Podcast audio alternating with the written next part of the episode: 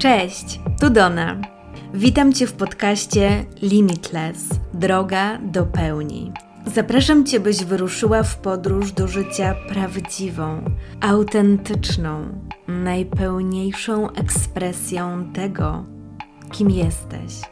Bo kiedy zaczynasz świadomie kreować swoje życie, odkrywasz, że przyszłaś tu, by się rozwijać, wzrastać, doświadczać bez granic.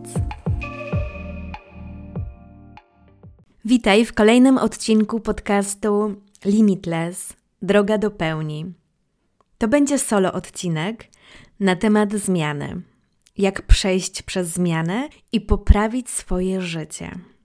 Temat zmiany jest dla mnie ważny nie tylko z powodów osobistych, tego, że życie zmotywowało mnie do tego, żeby otworzyć się na zmianę, ale też z powodów zawodowych, bo tak naprawdę kluczem procesów, jakie prowadzę z klientkami, jest to, żeby zaistniała zmiana w ich życiu. Także książek na temat zmiany przeczytałam wiele. Najbliższa mojemu sercu jest pozycja Atomowe nawyki. Dziś chciałabym ją Wam polecić i opowiedzieć też trochę więcej na temat tego, co jest kluczowe w procesie zmiany. Jest e, takie równanie zmiany, które poznałam w trakcie studiów coachingowych Beckharda Harrisa. I to równanie mówi o tym, że poziom braku satysfakcji, Twoja wizja na przyszłość i pierwszy krok, jaki podejmujesz, muszą być większe niż Twój opór do zmiany. Ta zależność też bardzo mocno sprawdzała się w moim życiu. Najpierw e, zwykle czekałam, aż ten poziom braku satysfakcji sięgnie zenitu, żebym mogła zacząć działać. W międzyczasie zwykle też już wchodziłam w tą fazę inspiracji, żeby szukać pomysłu na to, czego bym chciała, jak to moja przyszłość ma wyglądać, kiedy ta zmiana nastąpi. No i największym wyzwaniem zawsze był ten pierwszy krok. Podobnie widzę, że jest w przypadku moich klientek. Ten brak satysfakcji z życia, czy zawodowego, czy osobistego, sprawia, że piszą do mnie albo umawiają się na rozmowę. I to jest ten pierwszy krok do zmiany.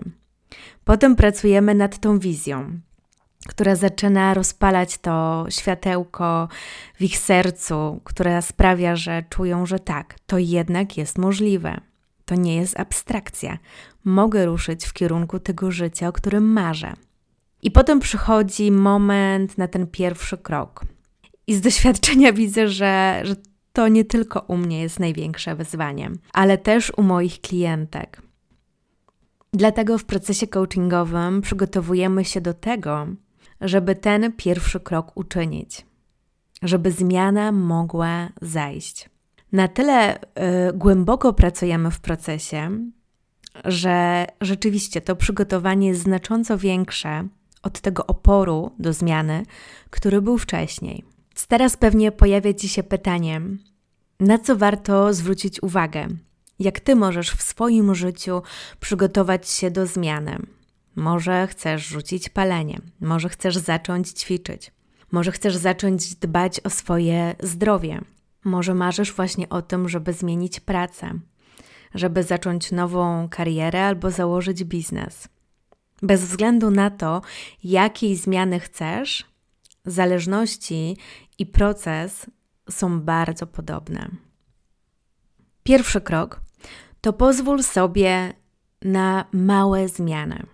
Na to, że to nie musi być podróż od A do B w ciągu tygodnia, że musisz się przełamać, zacząć wszystko zmieniać. Takie podejście do procesu zwykle sprawia, że całą energię wkładamy na początku i szybko się wypalamy. Finalnie rezygnujemy z tej zmiany, bo było za ciężko, bo za, za dużo energii to wymagało. Proponuję Ci, żeby zacząć właśnie metodą małych kroczków, zmieniania drobnych nawyków, dokładania kolejnych i konsekwentnego dążenia do tego, żeby zaistniała zmiana. Na początku może nie będziesz widzieć spektakularnych efektów. Możesz nawet mieć wrażenie, że nic się nie dzieje, ale tak naprawdę zbierasz ten kamyk do kamyka, żeby powstała lawina, ten efekt kuli śnieżnej.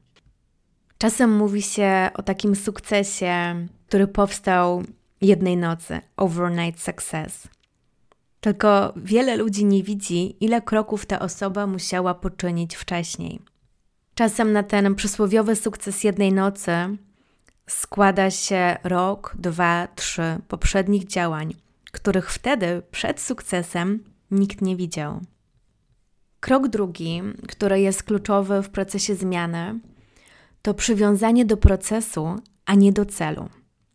Jeśli postawisz sobie bar- bardzo konkretny cel, na przykład chcę schudnąć 20 kg w ciągu najbliższego pół roku, to nie będziesz w stanie odczuwać szczęścia i satysfakcji, dopóki tego celu nie zrealizujesz. Jeśli będzie to szło za wolno, będziesz czuła frustrację. A te uczucia będą cię oddalać od tego, żeby dalej dążyć do wybranej wizji. Dlatego ja bardzo zachęcam Cię do tego, żeby stworzyć sobie właśnie szerszą wizję tego, jak chcesz się czuć, kim chcesz być, a nie tylko suchy cel, który musisz osiągnąć. I potem skupić się na tym, jak dążyć do osiągnięcia tej wizji, jakie nawyki przybliżą cię do niej, jakie decyzje, kim powinnaś się stać, żeby ta wizja była Twoją rzeczywistością.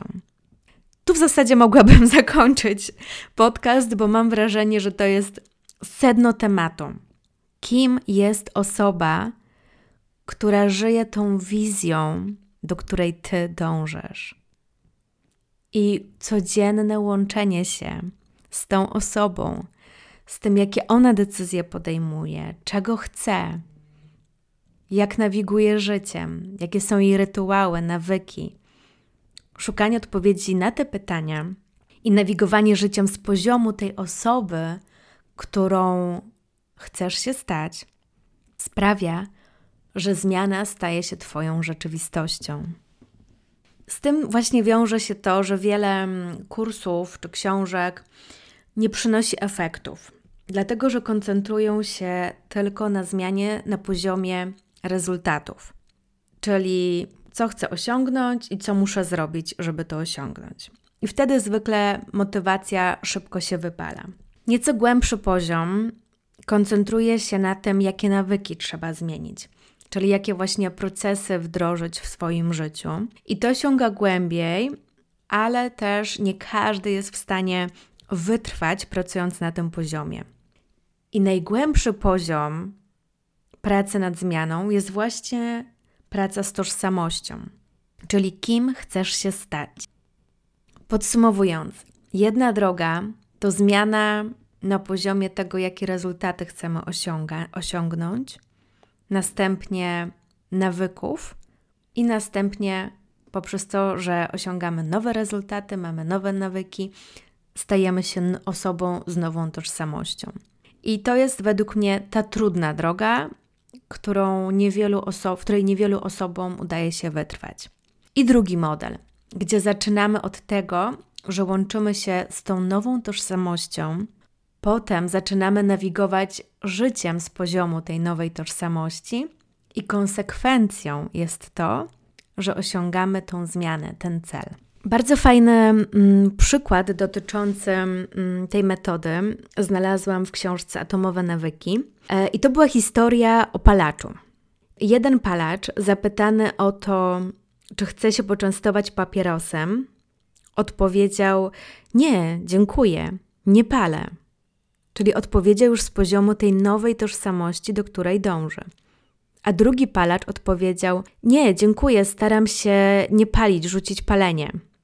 Czyli ta osoba jest w ciągłym zmaganiu, jest w tej swojej aktualnej tożsamości palacza i próbuje wytrwać, żeby nie sięgnąć po tego papierosa. Myślę, że ta historia w bardzo prosty sposób obrazuje ten klucz do sukcesu w zmianie. Zmianę bardzo dobrze obrazuje też tak zwany emocjonalny cykl zmiany. Kiedy zaczynamy nowy projekt w naszym życiu, czy projekt zmiany pracy, czy nowych nawyków, najpierw wchodzimy w tak zwany nieświadomy optymizm. Czyli jesteśmy właśnie na fali tego, że zaczniemy nowy etap w życiu, że będzie wreszcie cudownie, wierzymy, że wszystko pójdzie gładko, że nam się uda, że tak, już w ogóle jest super. Potem, po tym etapie, przechodzimy w świadomy pesymizm. Czyli wyruszając tą drogę do zmiany, zaczynamy zauważać, że niektóre rzeczy nie przychodzą nam tak łatwo, w sposób oczywisty, że wymagają od nas trudu. Widzimy, ile kroków trzeba zrobić. Może kupiliśmy jakiś kurs na temat tej, tego projektu, który chcemy wprowadzić, i widzimy, że będziemy też wykonywać rzeczy, których nie lubimy, żeby osiągnąć ten upragniony cel. Kolejnym etapem jest dolina rozpaczy. Jesteśmy już zmęczeni robieniem różnych rzeczy, zaczynamy tęsknić za tym statusem quo, za tym wygodnym miejscem, gdzie nic nie zmienialiśmy. Może nie było fajnie, może nie żyliśmy tak jak chcieliśmy, ale przynajmniej nie było tyle trudu. Zaczynamy powoli się poddawać. I tutaj w w dolinie rozpaczy jest do podjęcia kluczowa decyzja. Część osób stwierdzi, że nie. To jest za trudne, poddaje się. Może wróci do tego procesu za parę miesięcy, za parę lat, kupując nowy kurs albo podejmując nowe zobowiązania wobec siebie, a potem znowu w dolinie rozpaczy, kiedy przypomni sobie o tym, jak było ciężko, podda się i ponownie wróci do znanego miejsca. Część osób może wytrwa, zaciśnie pięści, stwierdzi, że tak, dam radę, poradzę sobie, przejdę ten proces. jeszcze wezmę na barana rodzinę, znajomych, przejdziemy razem, dam radę. Są takie osoby, które mają w sobie tyle konsekwencji, wytrwałości i samozaparcia, że przejdą tą dolinę rozpaczy. Ale są też osoby, które zrezygnują, mimo tego, że to totalnie odmieniłoby ich życie. Kiedy przejdziemy już dolinę rozpaczy, kolejnym krokiem jest świadomy optymizm. Czyli nadal widzimy te trudności, które trzeba pokonać, ale już wiemy, jak się za nie zabrać, jak zorganizować czas. Widzimy też powoli, że działania, które podejmujemy, przynoszą efekty. Zaczynamy nabierać optymizmu, aż dochodzimy do piątego kroku sukcesu, spełnienia. W tym miejscu właśnie ludzie często zaczynają mówić: O, ta osoba po prostu odniosła nagły, szokujący sukces, bo nie widzą tej całej drogi, która była wcześniej. Nie widzą, jakiej często heroicznej odwagi wymagało przejście tej doliny rozpaczy, żeby dojść do miejsca spełnienia i sukcesu. Co jest kluczowe w tym schemacie? Na pewno Dolina Rozpaczy jest tym tak zwanym wąskim gardłem, które jest kluczowe dla całego procesu.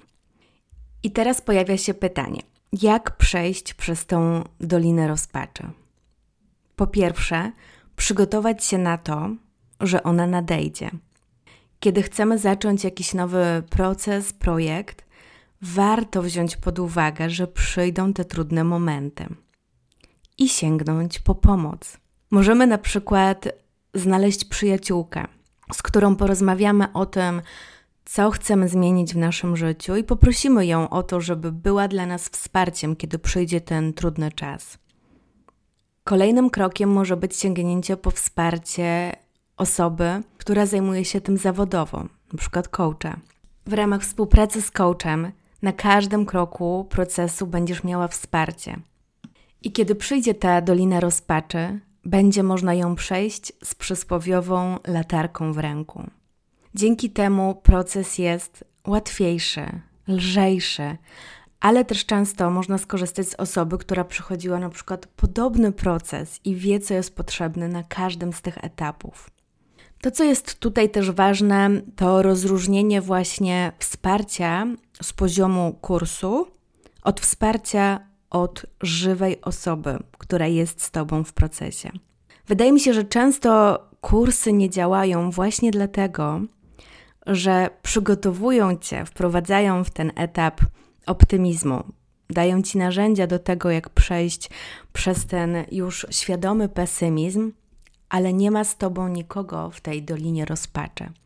I mimo tego, że jesteś przygotowana, często zabraknie tego wsparcia emocjonalnego, tego prowadzenia, żeby przejść na drugą stronę. I jeszcze dwie ważne kwestie mi się pojawiają w Dolinie Rozpaczy. Pierwsza, jeżeli zadasz sobie pytanie, czy chcę skorzystać z pomocy, czy pozwalam sobie na to, żeby sięgnąć po wsparcie drugiego człowieka, kiedy jest mi trudno, czy pozwalam sobie na to, żeby sięgnąć po lekkość. I jeżeli odpowiedź pada tak, to cudownie. To możesz skorzystać z dowolnej pomocy, jaka czujesz, że będzie najlepsza dla ciebie. Natomiast jeśli pada odpowiedź nie, to to jest ważny moment, żeby się zatrzymać, może nawet zawiesić ten projekt, nad którym pracujesz i znaleźć czas, żeby zająć się sobą, żeby zająć się tym, że masz w sobie przestrzeń, żeby korzystać z pomocy. Że kochasz się na tyle, że nie chcesz, żebyś cierpiała, że kochasz się na tyle, że wierzysz, że ci się uda i że przecież możesz przejść przez to z większą lekkością i przyjemnością i że zasługujesz na to, żeby zainwestować w siebie. To może być jedna z ważniejszych lekcji w Twoim życiu lekcji o miłości do siebie, od której często wszystko się zaczyna.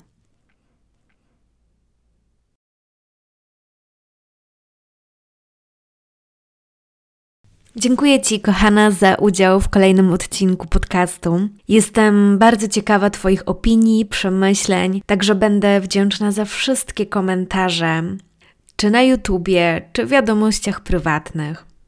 Jeżeli temat zmiany jest dla Ciebie teraz ważny, chciałabyś wprowadzić jakąś konkretną zmianę w swoim życiu, to zapraszam Cię na sesję somatic coachingu.